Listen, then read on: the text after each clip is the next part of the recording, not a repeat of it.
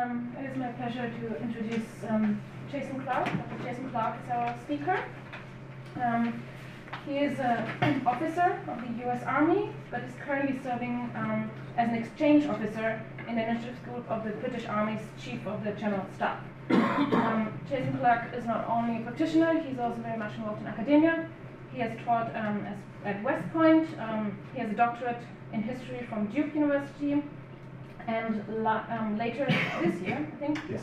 Harvard University Press will publish his book, and I'm sure he will um, provide more references on that after the talk as well. It's called Preparing for War Four Generations of the US Army Amid Peace, War, and Change from 1815 to 1970. It's my pleasure to have you here um, as our speaker today, and the floor is yours. Oh, great. Well, thank you so much, Annette. So, uh, thank you all for, for coming. It's a, it's a delight to see uh, anybody in the room, particularly having so many distinguished faces uh, who, uh, who I esteem and respect greatly. Um, and thank you to Annette uh, for having me, and also to Rob Johnson, uh, who made the, the initial offer. you know, uh, what a pleasure to be uh, here at Oxford with CCW. In my, my role as an academic in the United States, uh, of course, you know, very uh, conscious of everything that was coming out as far as the scholarship out of here.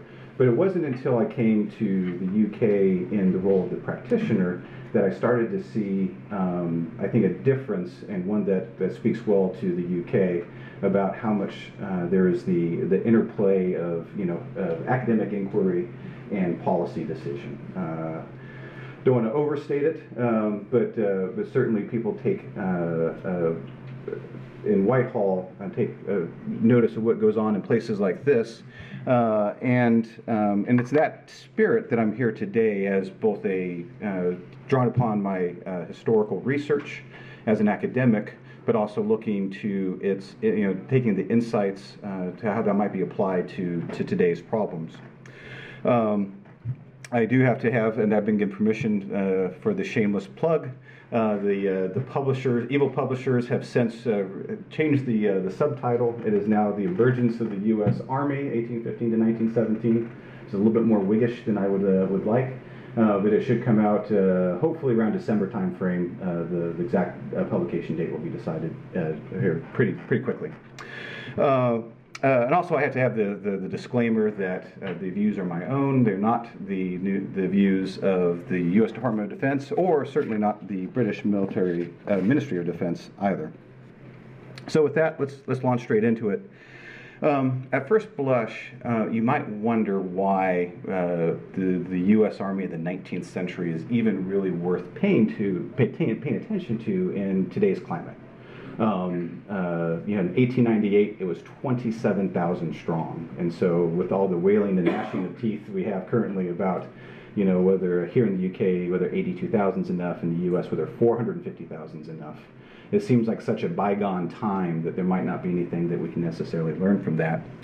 Um, and also, uh, there is, uh, you know, it is the, the, military professionalism of the 19th century is easily parodied as being this proudly anti-intellectual uh, bit, and so there might seem very little as far as even method that we could learn from uh, from that group. Um, and I would, but I would remind everybody that um, while there is some merit in the uh, uh the criticisms of that time, uh, both here, where there's also a certain amount of amateurish amateurishness in the 19th century. Um, the you know we, they were able to conquer an empire in, for the UK uh, and then also a continent for the US. And so there was something that they were doing right. Uh, and they were doing pretty good at it until they weren't, and conditions changed. And at that point, um, you know, in the early 19th century, uh, actually, and, and, surprisingly enough, in, in both places at about the same time, um, 1898, 1900, um, you know, the limitations of that old professionalism were, were pretty viciously uh, revealed.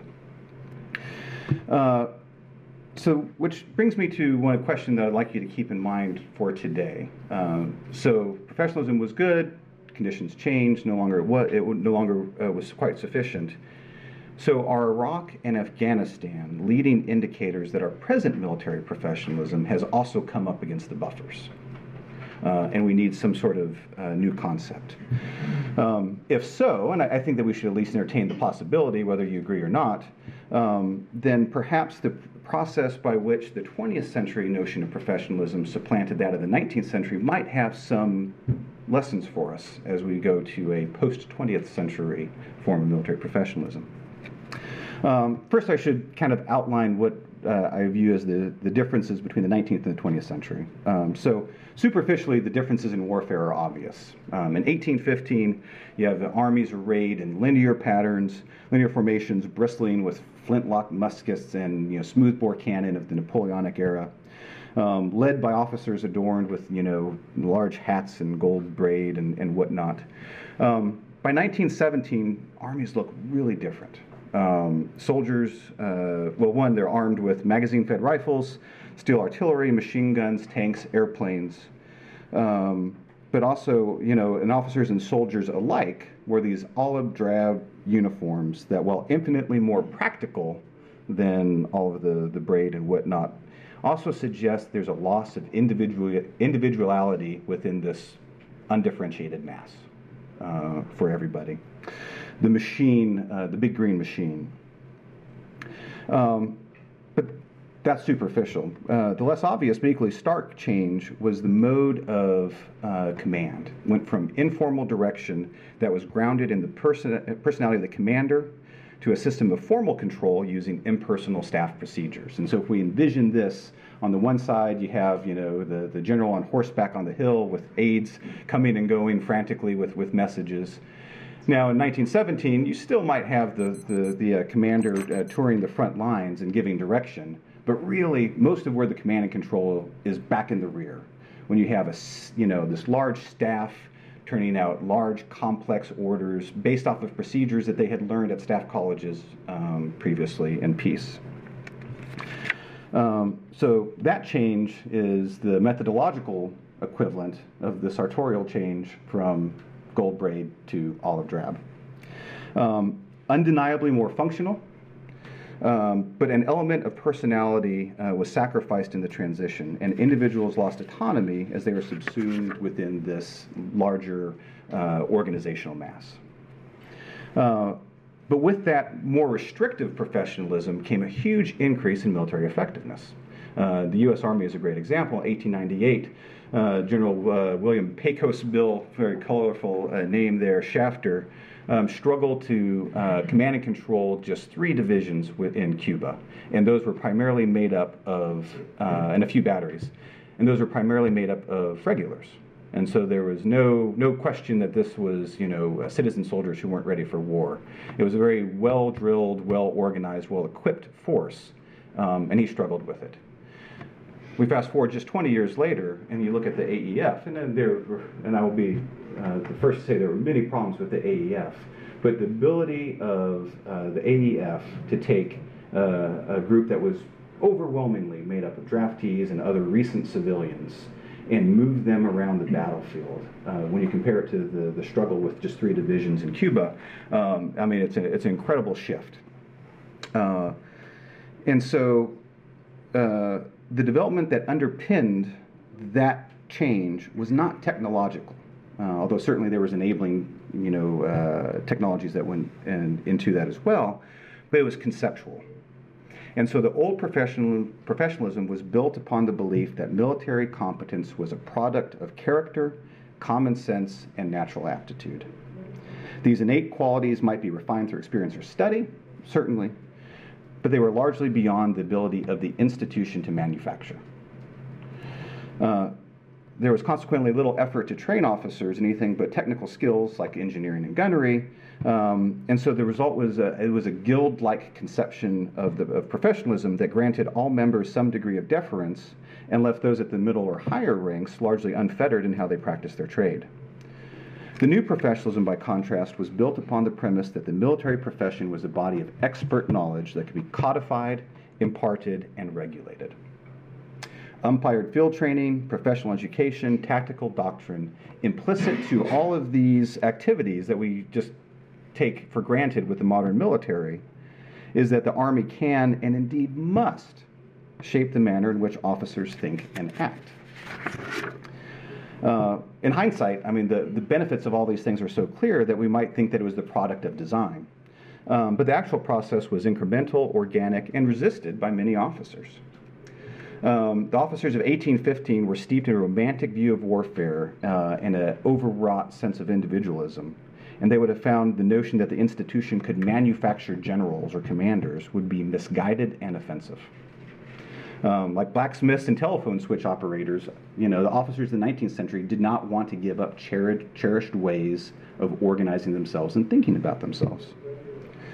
Um, but at some point, we get to this point where the, the late officers of the industrial uh, age and the, and the progressive era in America, and being perhaps more accustomed to mechanical metaphor, um, they were more inclined to think of themselves as components within a larger apparatus.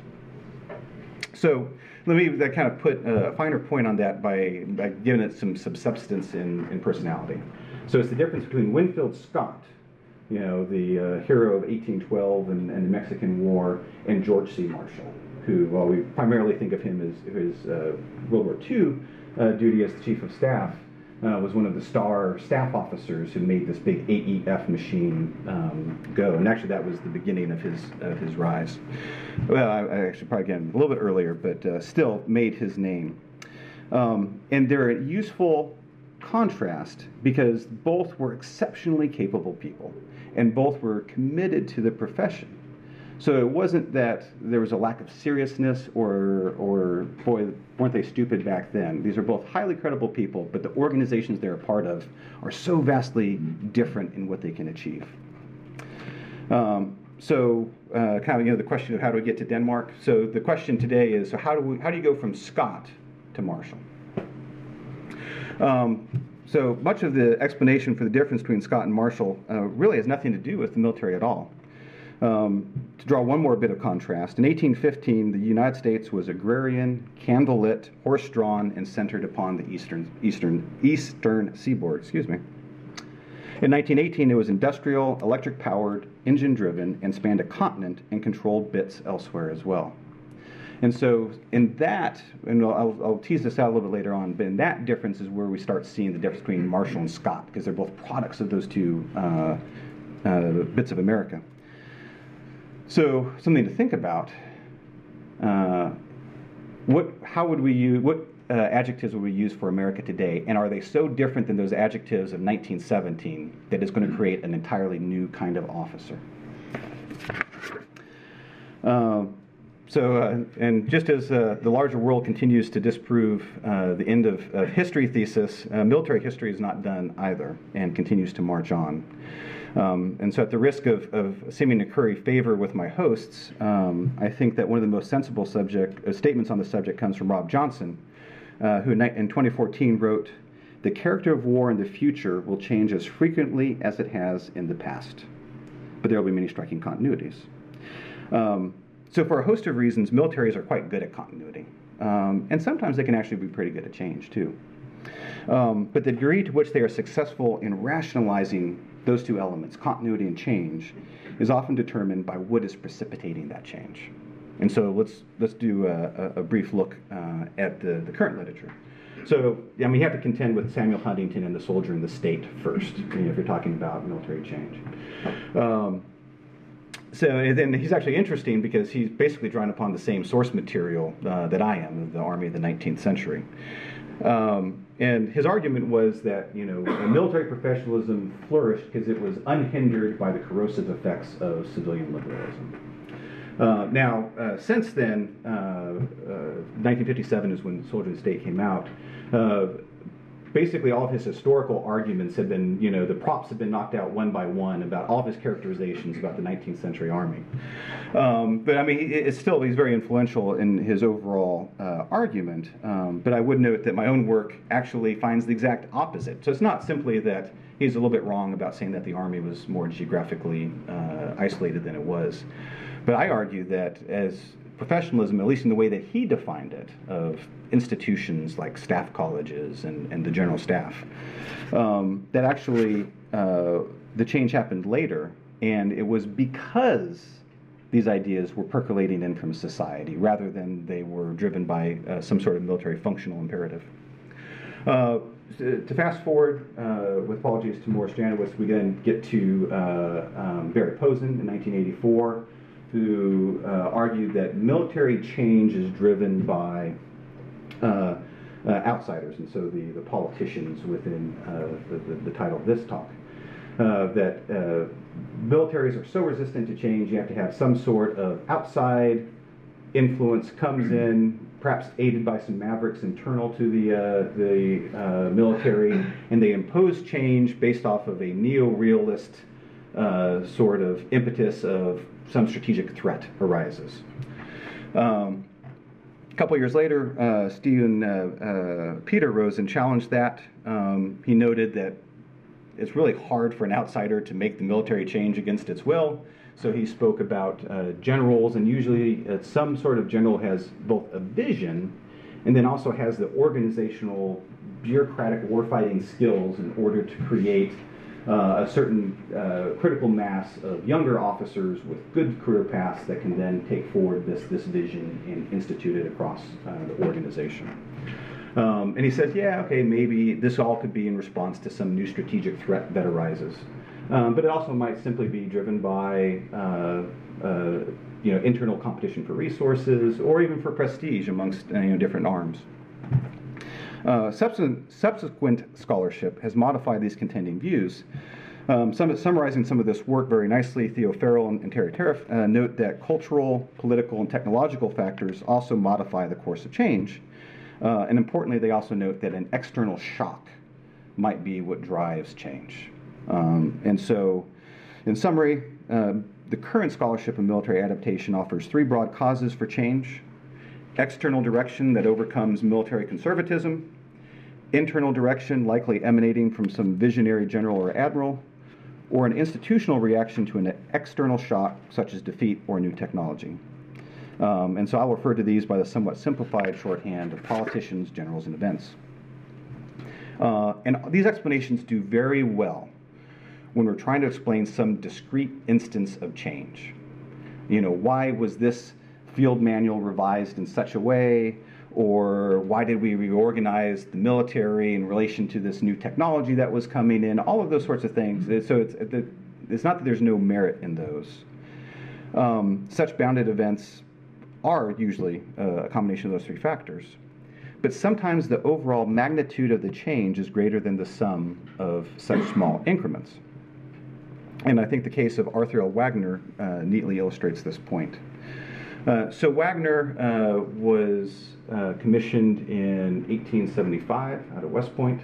Uh, in the 1890s, yeah, he was one of our uh, innovators in military education, and so he essentially kind of created the the foundation for later staff college out of a school that was really just meant to teach lieutenants to you know be able to mount a proper guard.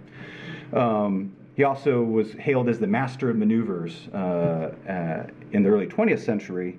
And so he was one who really, uh, as we were trying to take European style grand maneuvers, introduced large scale, realistic field training, um, and then very importantly, with the didactic element.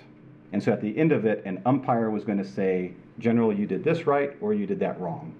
Um, and so that learning element, as opposed to what they had before, which was just everybody going out and having a good time firing off blanks. Uh, and also, he was the foremost tactical uh, theoretician of uh, the age, and his books were, um, uh, were kind of mandatory reading. So in 1904, he becomes essentially the head of training and education and, and doctrine within the general staff.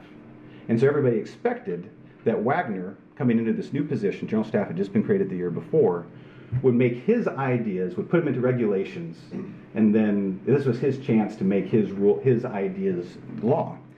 But he insisted that this would be improper.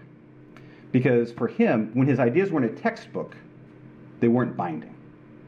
And somebody could disagree with them. Now, he thought his ideas were right, but he wanted the, the, the, the regimental commander, the colonel, to be able to do what he wanted to do, unbidden by uh, this overweening hand of the central. Doctrine and indoctrination are linked words. Um, but it's still it's striking that the individual most responsible for creating the tools of indoctrination schools you know theory field maneuvers he shrank from the logical implication, logical ends of his own work, and said, "No, no, no, you, you, you gotta, you gotta allow, keep the autonomy alive." Um, so for him, these tools were just means of crafting a better version of the old profession, not create an entirely new one. Uh, just a few years later, that had been turned on its head. Uh, the, um, he was sent, died, and in 1910, the president of the Army War College explicitly rejected the individualism of the 19th century. The main object of the school, he said, was, quote, to develop a safe a school of safe leadership for officers and not to encourage unusual and extraordinary methods. Uniformity of thought, uniformity of procedure in solving problems of war are of the utmost importance, and we can safely leave the development of genius to chance. Unquote. So, in other words, the Army would make individuals into the kinds of, arm, uh, kinds of officers and commanders that it wanted. Um, and then the American experience World War I solidified this view because uh, for the first time in U.S. military history, the War Department was given control over the training and commissioning of all of the citizen soldiers coming in. And so they were given the keys and they felt like they had stamped um, uh, they didn't think they had done a great job. There's a lot of things they wanted to do differently in hindsight, but they had created this mass-produced army, and so the the officer corps started thinking of itself in terms of making people into the kinds of commanders they wanted. Uh, and so in a 1923 lecture at the Army War College, then Colonel George C. Marshall told the assembled members of the general staff that they had, quote, the power and the duty to indoctrinate the Army. So he fully embraced the, this new idea that the institution could make a commander, uh, a thought that would have offended uh, his predecessors not long before. So, you know, this is not politicians or generals or events. There's something, you know, a little bit deeper that is going on there that is creating this difference in, in, in outlook. Um, and really, what had happened was generational changes had accumulated um, with each different viewpoint on what it is to prepare for war, which is how I define a generation. Essentially, what defines a professional generation is, is, how, is how it conceives of war and therefore how, what it concludes how it should prepare, prepare for it. Um, and as they have different notions of that, that creates a slightly different aperture for what the institution can do. Um, but simply observing that generations think differently doesn't really help us that much, and, uh, um, and it really isn't all that profound. Um, but uh, one thing we should uh, zero in on it is if you look at Prussia at the same time as Winfield Scott, so the, the, the, the change that is, exempl- is embodied as within uh, Marshall had kind of, in a way, had come about in Prussia at the same time as Scott. So there wasn't any technological barrier to it. Um, and typically, most American military historians would say that uh, what happened was that it was civilian ideological hostility to a standing army that kept everybody back. And certainly, there wasn't going to be any large uh, reorganizations, and also they weren't going to be able to undertake anything that was resource intensive in time of peace because they really had no money. Um, but there's still a whole lot. And if you look at you know the example of Wagner, that was a deliberate choice not to go down the road of standardization of military professionalism. Um, so there was a lot that uh, that was simply the officer corps didn't want to do um, until, for some reason, they suddenly wanted to in the early 20th century. Uh, so what explains that? Um, so to give some think, some structure to our thinking about generational change, I propose that we, we think of this that professional generations are the products of three different categories of influence. Uh, the first of these categories is made up of all of the institutional mechanisms that deliberately shape the profession. West Point, military schools, most obvious examples, uh, but it also includes policies that govern the selection of officers, systems of promotion, methods of organizing, and giving preference to certain functional specialties over the others. The way that the institution can consciously craft itself into a certain way. Um, the second category is are all those elements of military service that shape perceptions, but that are outside of the ability of the institution to control. Uh, so this encompasses everything from informal norms within subunits, like with a regimental uh, system, um, to uh, the simple lived experience. You know what officers actually see in peace and war. Um, these indirect con- influences, I contend, are almost always more important in determining the character of, of the profession than the formal inputs, uh, simply by sheer weight of numbers. Four years at West Point early in the career versus four decades in a certain regiment. Uh, or, uh, you know, the regulations uh, say one thing, but yet, you know, you lived through the Civil War and four years of, of warfare taught you this other thing, whatever the drill regulations say. And so all of those lived experiences uh, although it also could just be simple the effect of having um, incredibly slow promotion uh, throughout most of the 19th century. Usually it took about 30 years of service before you start getting to be a major. Uh, so those things have impacts. Um, the third category is essentially everything else, and so everything that is not strictly military. So it's the values, concepts, and outlooks inherited from civilian society, um, which also outweighs the formal uh, inputs uh, as with like you know West Point as the example. People have already been socialized for a good 18 to 22 years before they even you know arrive at the gates of West Point. Um, and then society continues to act upon them even after they're commissioned, um, which is why, you know, officer corps are recognizably members of their own society. Uh, they have attitudes about things, but it's not just, well, that's the civilian attitude, and I have purely military attitudes. Civilian attitudes of class can influence the way that officers and enlisted interact. Um, racial attitudes can certainly have a huge impact on operational decisions uh, when operating in foreign countries. Uh, and then also a notion, a nation's sense of where it is in the world um, can also influence uh, questions of strategy. So when we have all three of these factors combined, there's this, they create the social and military milieu that um, forms a generation. And I'm not saying that generations are monolithic. In fact, um, and this is something that I've taken very much from, from Brian Linn's work, um, you know, disagreement has been the norm. And so you can almost define a generation as much by its uh, points of disagreement as its points of consensus. Uh, and so, as an example, uh, for those of you who might know, uh, you know, John Nagl, you know, the, the famous COINdinista, uh, Gian Gentile, the famous, I guess, anti-COINdinista, um, historians in the future will look back at that as being defining. You, you can't take that argument between those two, whatever side you come down on, and transplant it into the 1930s isolationist America. It just it doesn't make sense. And so what you choose to fight about really kind of defines uh, a generation. Um, so the context doesn't dictate a single set of views, but it does provide a common pool of ideas, values, and experience that bound the diversity that you can have. So, as historian Daniel T. Rodgers notes, because most individuals are users rather than shapers of ideas, our thoughts and actions are defined by the constellation of live, accessible ways of looking at society.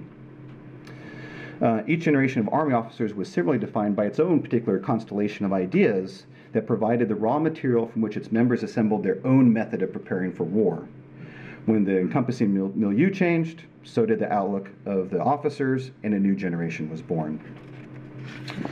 Uh, and so that helps explain how we got from Scott to Marshall. Um, but let's pause a little bit and look at some of the conceptual implications for this trinity. Uh, so I think there are three critical, critical lessons that we should draw from this. Um, and to do this, I'll draw from the, the wonderful uh, Christopher Bassford on his site as he uh, goes into uh, explaining uh, the Clausewitzian Trinity, and he has you know the uh, uh, the magnetic arm, you know, going in between you know three different other magnetic poles, and it kind of just swings around crazily as as the different forces of those three magnetic influences play upon it. So using that image, the first implication is that efforts to change the profession will always yield unexpected results. So let's imagine we have the magnetic arm, we've taken it back to that institutional apex uh, that I draw on, and so there's going to be a firm hand that's going to say we're going to reform the military, and it sends that arm along a path. Now, even though it's a straight and true force acting upon it, as soon as it goes out, it's going to start deviating. And so our efforts at reform are always going to change because on one side you're going to have military experiences are going to work against the institutional force. Um, that's because of maybe just old habits of, of mind and the way that the, uh, that, uh, the officer corps thinks about it, it has to do things, or inter-service rivalry, or whatever it is. But also culture, um, cultural notions of fairness, of pr- propriety, of prestige. All of those will also act upon it. So that initial course of reform is going to sway around uh, a little bit. And so we should expect that formal efforts to alter the profession will deviate from their intended course. There's a, a, a corollary uh, that takes us to the, uh, the second implication. This is, this is my favorite. Institutional efforts to remain the same are also destined to fail for the exact same reasons. So let's use the uh, a little thought experiment. So let's imagine the chief of staff of the U.S. Army in 2040. He or she is currently serving. Um, but let's imagine that General Mark A. Milley, the current chief of staff, had been able to say, I want to produce somebody just like me to be the chief of staff in 2040. And so we had frozen all of our institutional inputs in place. There is no change to our, our commissioning sources, no changes to our staff college, our war colleges. All the training systems have been the same. Accounting for you know difference of personality, of course, would we have the same output in 2040? Well, of course not. Uh, General Milley was commissioned in, uh, let me check my notes, uh, early 1980s. Um, it's a Cold War Army, served in a motorized division in the 1980s, deployed, deployed to Haiti as a brigade operations officer in 1994, commanded brigades in Bosnia Herzegovina, Afghanistan, and Iraq, and then returned to Afghanistan as both a brigadier general and then again as a lieutenant general.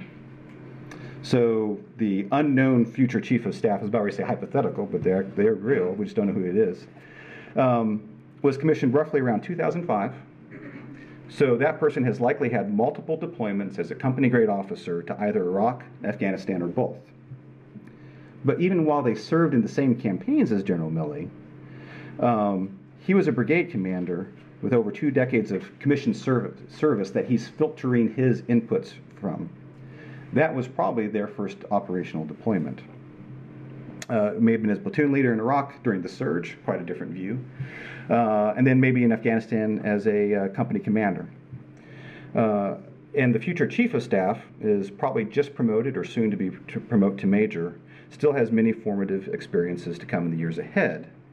Um, then also being a millennial as opposed to a baby boomer, you know, there's all sorts of very different inputs and still be a very different person, even if we wanted to freeze the institution in place. Um, the third implication is that while uh, the institution can neither command nor resist change, it can aid it by direct, redirecting the forces of experience and culture into it, what it views as positive outcomes that, in, that you know, increase military effectiveness. Uh, and I think a good example of this, um, uh, although as somebody who's written uh, pretty persuasively about the subject, um, the Root reforms uh, of the early 20th century, so 1899 to 1903, they didn't create George C. Marshall. I think he probably would have had the same sort of systems orientated thinking no matter what, because that was just pervasive in progressive era America. But he was certainly much, much better for it for having gone to Leavenworth and served there for four years and gone through all these big, large training camp, camps that allowed him the opportunity to be a staff officer directing thousands, which for the U.S. Army at the time was a big number um, and it helped hone his experiences.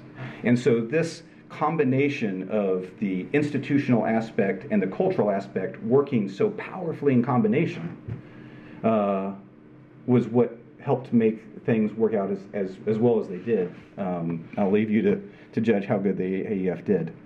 Uh, and this, is, this isn't surprising because Root was the epitome of the progressive era. Uh, corporate New York lawyer, good friends with uh, Theodore Roosevelt, um, one of the uh, uh, uh, leading members in the professionalization of the legal profession. he was a, a, member of the New York Bar. I mean, he, he had the zeitgeist, and so what he was doing was taking the institution the way that society was taking it anyway. So, uh, with those three insights in mind, what are the exact implications for today? Um, so, I think first we should talk about what the uh, the current generations are, and as we do so, to, to remain, well, tentatively at least, within my area of military expertise, such as it is, I'll talk about only the British, uh, the U.S. Army, though I feel that British culture Army organization, and recent military experiences are similar enough that much of what is to follow would also apply to Her Majesty's forces. Um, but there are some very interesting potential differences the impact of the regimental system, the legacy of Northern Ireland, and the different demographics from which the officer corps are drawn uh, from, just to be some of the most obvious ones, and maybe that's, that's something we could discuss in questions. Um, i also should say I'm going to confine this to the officer corps. Uh, in the 19th century, certainly the military profession was synonymous with the officer corps. Today, you can make an argument against it. Officially, the U.S. Army includes the uh, enlisted and Army civilians as members of the Army profession. Um, um, perhaps they are professionals, um, but their systems of socialization are so different that you can't speak of in any meaningful way of them as being as part of the same bit as the officer corps. So I will will limit my discussion to that. So three generations today. Uh, the first is what I'll call the superpower generation. Okay, uh, commissioned in the mid 1980s to earlier. Uh, so right now, these are senior brigadiers, uh, and then two stars and higher. Um, they came into the Army that was configured, postured for the Cold War. Um, their operational experiences were uh, Grenada, Panama, Desert Storm, Somalia, um, uh, the Balkans, uh, and also in their baby boomers. Uh, the Long War generation is the second, and this is, encompasses a very large span all the way from brigadier to captain. The upper boundary uh, is drawn, and so those commissioned in the late 1980s, which differentiates those who experienced Iraq and Afghanistan at the company or battalion level, or as more junior staff officers in the, in the, the higher staffs, from the superpower generation, which would have commanded at nothing lower than the brigade level and provided the staff directors or division chiefs of the large operational and strategic and theater headquarters. Um, so, thus, the Long War generation was more at the whip end of events in Iraq and Afghanistan, and also entered those conflicts with little or no previous experience, combat experience. Now, I've set the lower boundary uh, somewhere around the early part of this decade. Um, so, the youngest members of this group uh, are still very much in their formative period of their careers, and the history of Iraq and Afghanistan is still being written. So, the boundary, I reserve the right to shift it at some later time. Um, uh, and this might be just because Iraq and Afghanistan continue to drag out, but also it could be, could shift earlier if, say, next year there's some seismic event that, as we look at it, you know, uh, is so much more uh, influential within their cohort because now there's only, you know, the, the numbers in, in Afghanistan in, F, in Iraq are much smaller, and so there could be something that's just around the corner that will have a huge influence upon this group when we look back at it retrospectively. Uh, and so I, I, don't have any hard and fast rules as far as the, the generations because it's really about the experiences and there's still some game to be played. Um, uh, and then culturally, uh, you know, Gen Xers, uh, maybe some millennials, depending upon how you draw those boundaries. Um, so that brings us to the most intriguing element, I think, which is what I'll call the nascent generation. And so at present, lieutenants, cadets, but many are still out there, uh, still in school. And so, what influences will shape the professional worldview of this group that'll be our colonels and generals in the 2030s and 2040s? Because um, really, uh, that is, you know, uh, CGS, that's, that's who he's trying to form right now, that, that far out group. In terms of institutions, um, despite a chorus of outside voices calling for radical change to officer education and personnel systems, there are no indications that the military is going to change anytime soon. So we have a socialization system with a, a school system that was put in place uh, after World War II that goes from a commissioning source of West Point or uni- uh, Civilian University ROTC up through war colleges and a couple of, of general officers courses, but those are, are, are actually fairly light touches. Um, and so every few years, there's a sense that we have to we have to kind of regreen and instill some knowledge into these officers so they can proceed to the next level. Um, evaluation forms, I mean, have changed quite dramatically in the actual form, but the actual substance of how officers are evaluated has changed very little. Um, and very just just recently, the the U.S. Army rejected the notion of 360 degree evaluations as being too disruptive. Uh, and then also the system of accessions, promotions, and career development, uh, which is based upon the pre World War II uh, up or out system, uh, intriguingly introduced by Marshall, um, has weathered a determined assault by Undersecretary of Defense uh, for Personnel and Readiness Brad Carson, who initially, at least, had the support of uh, SecDef Ash Carter. Um, but despite that seemingly overwhelming high level support uh, for the, the, initially much touted Force of the Future initiative, uh, the service chiefs uh, were reportedly successful in fending off most of the proposals, uh, which has been considered a disappointing result for the reformers. And in light of such a defeat, uh, I'll be interested to see uh, when somebody's going to try to pick that cudgel up again. it might be quite a while before anybody wants to make huge changes to the personnel system. So, in sum, institutions are probably going to remain fairly much like they are now, uh, pending some out of the blue reformer. Um, but then this, we still have the uh, military experiences and the cultural inputs. Um, so let's explore the matter of experience first. Now, obviously, this is still history to be written, but as a thought experiment, let's suppose that there will be no all consuming war in the next two decades. Instead, there'll be many, I'm not saying there'll be peace, but many different smaller operational uses of the Army disaster relief, at home, building partner capacity, um, uh, some more challenging and dangerous train and advise efforts that look a whole lot like combat to people on the ground, and then uh, some things that also are undoubtedly combat, um, but only in small scale crises, and so they don't impact the whole institution. Um, now, for historians, you know, in the, fu- in the future, they might pass over these because they only infract- uh, impact a small fraction of the military. But for the people who are involved in those ki- kinds of events, that is a very significant event um, and influences the way they think. Um, but so some members of the nascent generation would have multiple of those experiences. Some maybe one or two. Some might have nothing at all. It'd all just be peacetime training and garrison routine. And so you'd have this generation with a lot of very disparate, diverse experiences. Um, and so, uh, and then also there's functional differences as well. Infantrymen, aviator, logistician also all have different uh, views of the world. Um, so I think that they'd be far less cohesive in terms of their experience than the long war generation, which, and I don't want to say that there was a, a you know unified experience of Iraq and Afghanistan. I mean, just in Mosul, if you were there 2003 versus 2006 versus 2010, those are very different sorts of experiences, much less Baghdad, much less Kandahar. Um, but still, the long war generation is a little bit more bounded um, than the hypothetical nascent generation the, now the other aspect then is what what might effect culture might have on the nascent generation. Uh, so all the officers who will be commissioned in this decade, and the next um, are already alive, so we at least know some of the cultural inputs that they, you know, will have uh, influenced.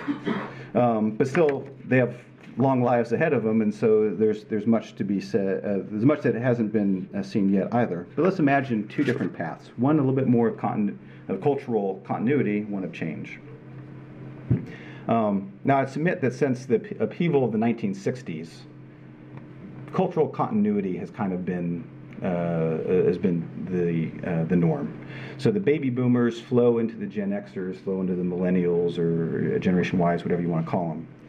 Um, and so if this continues, then the military result might be something very much like the post-Civil War generation, which uh, had something very similar.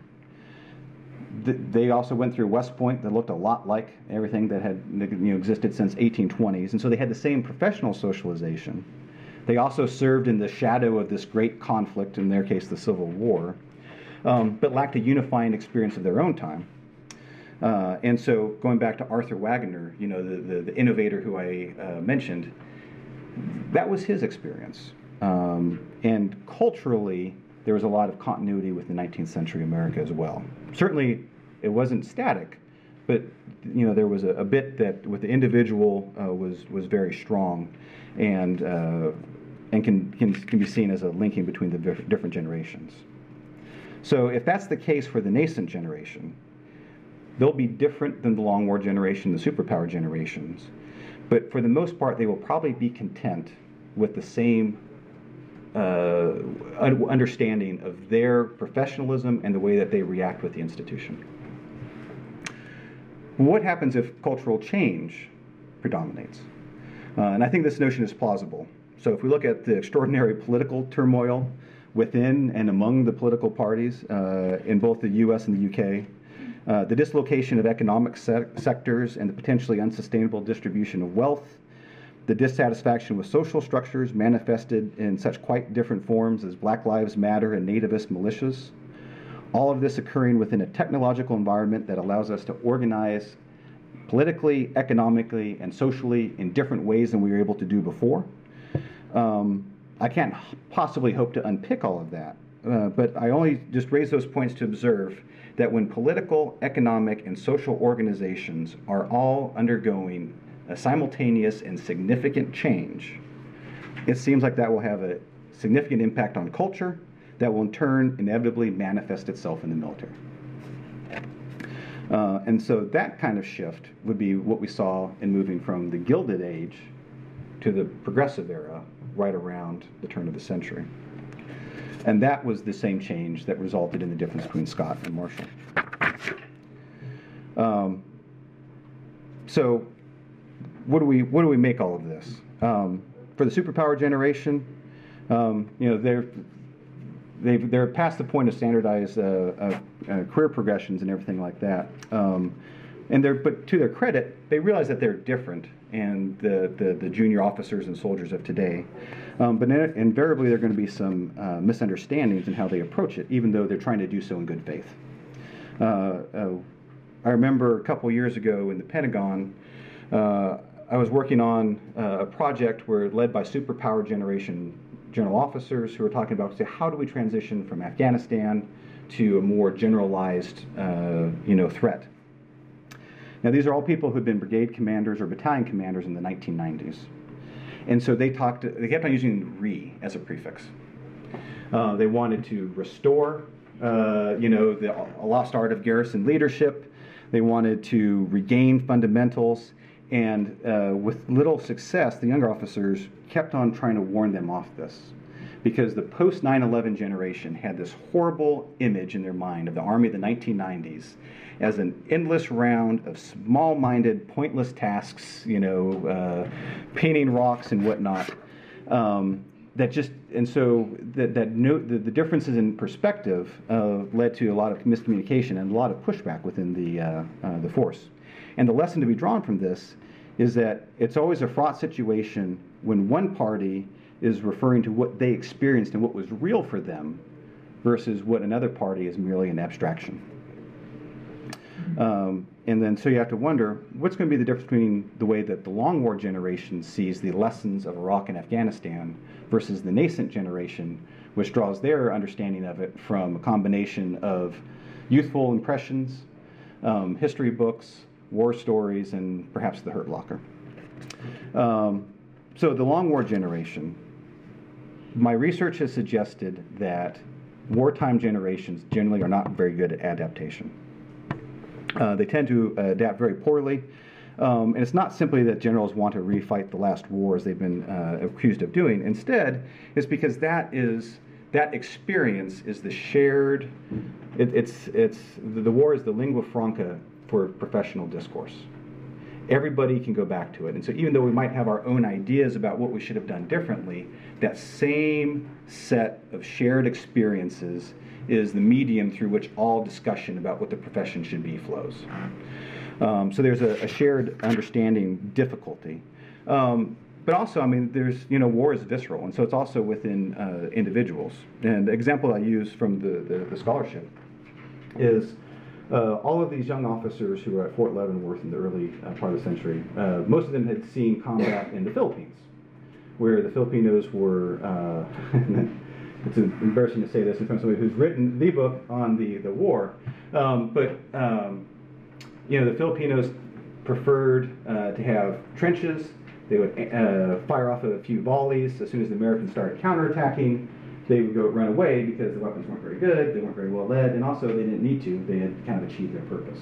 And so American officers learned entrenchments are not effective, firepower is not effective. Now, if you had asked any of them explicitly, can you take that uh, uh, those lessons and, and, apply them over to German grenadiers? They said, of course not. They called it savage warfare. Yeah, you can't take savage warfare.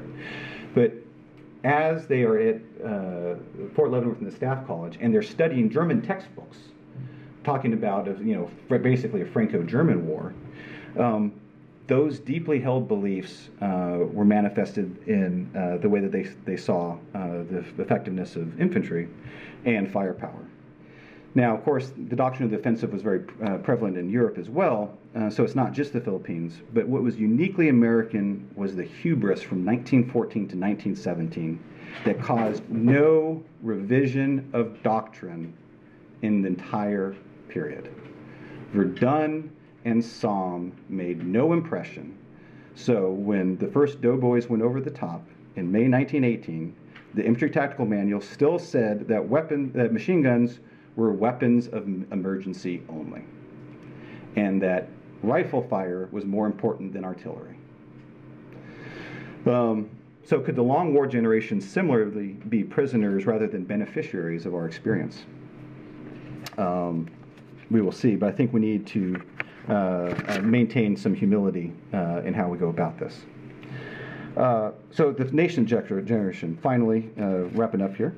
Um, if they do not uh, experience an all consuming conflict, and I certainly hope they don't, then maybe they're like the, the post Civil War generation, in which case we should probably try to uh, uh, use systems of training and education to give them a holistic view. So rather than sniping and saying, well, that's not the real army over there, you know, I, I'm an infantryman, you know, uh, you know, focused on light fights, and there's a tanker focused on heavy warfare. That's not the real fight we need to create a, a more of a sense of we rather than parochial and provincial um, us and them. Uh, also, very wide uh, ranging education and wide ranging uh, training rather than having everybody go through the exact same scenario at the National Training Center. Uh, it probably doesn't help uh, expand our, our horizons. Um, but then the other thing will be what happens if they're just so far different that they really are a different sort of culture, um, much like Marshall was from from Wagner. Um, there's going to be huge, just simple, you know, uh, uh, intergenerational tensions that arise from that. But for more substantive things, uh, a recent Army War College study noted the tendency of general officers to use intuition, which is exactly the wrong way of going about this. Uh, in the U.S. Army, we very recently had a, a massive problem where a well meaning sergeant major who was put in charge of reforming the uh, uh uniform and appearance regulations said, know, you can't have tattoos, it's unmilitary. Which um, if you actually look back at history in tattooed warrior societies, probably it's the other way around that you know tattooed is military. But this had very real consequences because we wrote off a massive part of an already shrinking uh, recruiting base. So we need to make sure that we use evidence to, to, guard against our bias as we make decisions. But also we should follow the, the advice of the uh, chief of the air staff, who said it is absolutely imperative that I do not build an air force for a 56-year-old man. It is there the young airmen of today's Air Force, not mine. Uh, but I think that the uh, the final point that I'll, I'll, make, and this is the one that uh, it's, it's, very hard for me to get my mind wrapped around. Uh, but the difference between 19th century and the 20th century was this conception of the individual and the organization and, and how they, they interacted with it. As we see the gig economy, um, where people tend to be moving around, and expertise is kind of commoditized. And corporations are making very uh, hard, uh, hard-nosed decisions about what sorts of expertise we keep within the organization, and then using insourcing, outsourcing, you know, uh, freelance labor. People are viewing the way that they react with their employer, which is in, in some ways the way they view with their uh, their role in society, very differently and expertise is viewed differently. And we've already started seeing this a little bit within the military of bringing in people uh, from the outside to advise us on corporate type of things, acquisitions, um, management of the estate, all of this. Um, but if you follow that to its logical conclusion, and then and the next step then is to bring them in not as lieutenants, but at the mid grades and lateral entry, and, and both armies are considering this very seriously Well, if you are, you know, a great uh, HR expert, we'll just bring you in and we'll have you run HR for us and we'll make you a major write-off or maybe a general. Um, as those sorts of practices go, right now, just like Wagner said, I don't, I only want to go this far. I don't want to go any further. We say, well, okay, but we're going to keep the military functions are going to be sacrosanct, and we're not going to get into that. But if you follow the logic of the whole force approach that we say is so important, if we're in a stabilization operation that is 90% governance and economics and, and all these other sorts of bits, and it's only 10% kinetic, what's to say that we don't have a diplomat or development expert or maybe even a CEO who seems to be able to get things done coming in as a commander? Um, that would, you know, uh, make a lot of uh, heads explode in the officer's mess.